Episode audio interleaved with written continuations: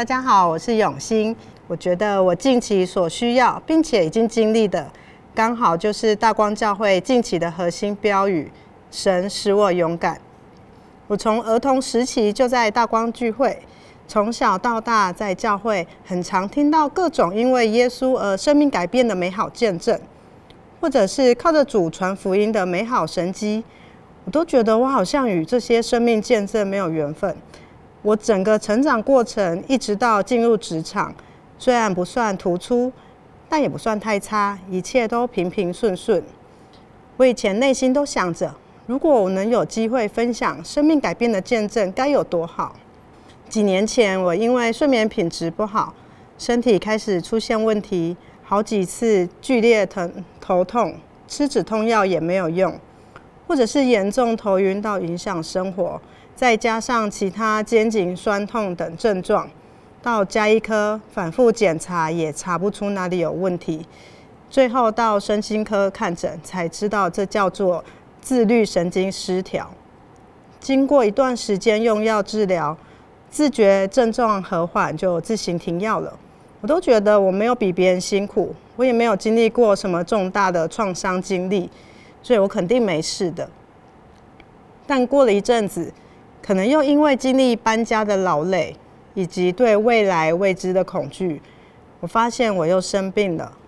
出现的症状，除了记忆力、专注力严重变差，表现出来就是很笨、很迟钝，甚至很懒散。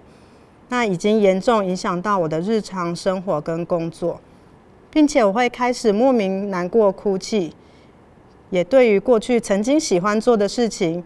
喜欢吃的兴趣都没有了，开始暴食，然后吃到吐，而且我会完全没有办法控制自己脑中的负面思想，时常陷入很黑暗的思想，无法脱离。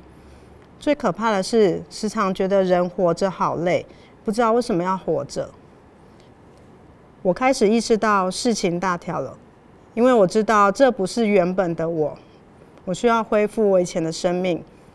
那我鼓起勇气再次回到神经科看诊，医生就说有忧郁的倾向，并且交代这次的治疗要拉长至少一两年。如果没有持续治疗到康复，我又自己反复停药的话，对我的大脑细胞非常伤。那我真的很在意变笨这件事情。经过一段时间的治疗，我慢慢恢复，可以正常的生活，也提升效率。其实服用药物是一个正向的循环，我不再抗拒搭配用药的治疗，我就可以踏出家里，我可以有社交生活，我可以来到教会稳定聚会，参加小组，我也可以有规律的作息。那感谢上帝，我在七月份跟医生讨论后，我就终于可以不用再服药，不用再回诊了。我非常感谢神，让我有病识感，就是知道自己生病了。也让我有勇气可以及时寻求医疗协助。脑袋生病才知道什么是身不由己的感觉。感谢神使我勇敢，勇敢的在这里讲出这段见证。接下来我要分享参加更新营的见证。当初报名更新营的原因很简单，只是我那一天也没有什么安排，我也找不到理由拒绝组长。那我知道这个营会肯肯定是有益无害的。但我好像也没有什么特别的期待。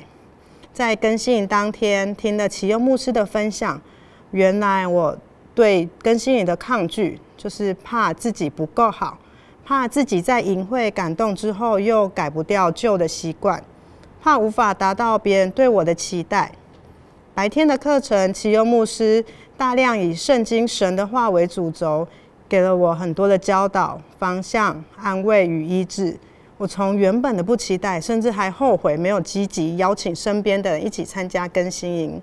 更新营的晚上，我还是有些害怕，但是我求上帝让我勇敢走向台前，渴慕经历圣灵。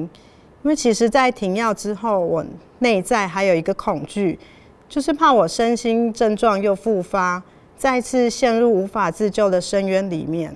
被按手祷告之后，我不断的发抖哭泣。我抱着为我祷告的人，我不自主的一直很用力的呼吸，仿佛要吐掉所有的自我控诉与黑暗。借着吸气的过程，让上帝的温暖与医治往身体深处里面充满。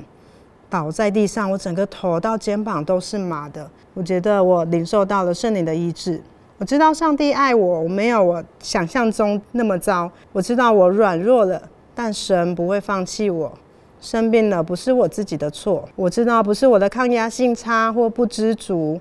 我反倒要因为过去这样的经历，可以关心陪伴更多处于类似情况的人，并且见证荣耀神的作为。领受圣灵之后，才是生命试炼的开始。我发现我生活遇到困难也没有变少，甚至在分享见证之前，我还是会害怕。但是我知道，这若是上帝要我做的，他会供应我所需要的力量与智慧。领受圣灵之后，没有一帆风顺，也没有变成圣人。但我身上带着勇气与爱变多了，因为我们与基督耶稣连结，神才是无尽爱的源头，是纯洁无瑕疵的爱，是生命的泉源。仰望神，才不会对其他有限的人事物有错误的期待。神使我勇敢，也会使大家勇敢。最后，我想要用一段经文跟大家分享，在提多书第三章第五节，上帝救了我们。并不是因为我们自己所行的义，乃是照着他的怜悯，借着重生的喜和圣灵的更新，一切荣耀颂赞归给天上的父。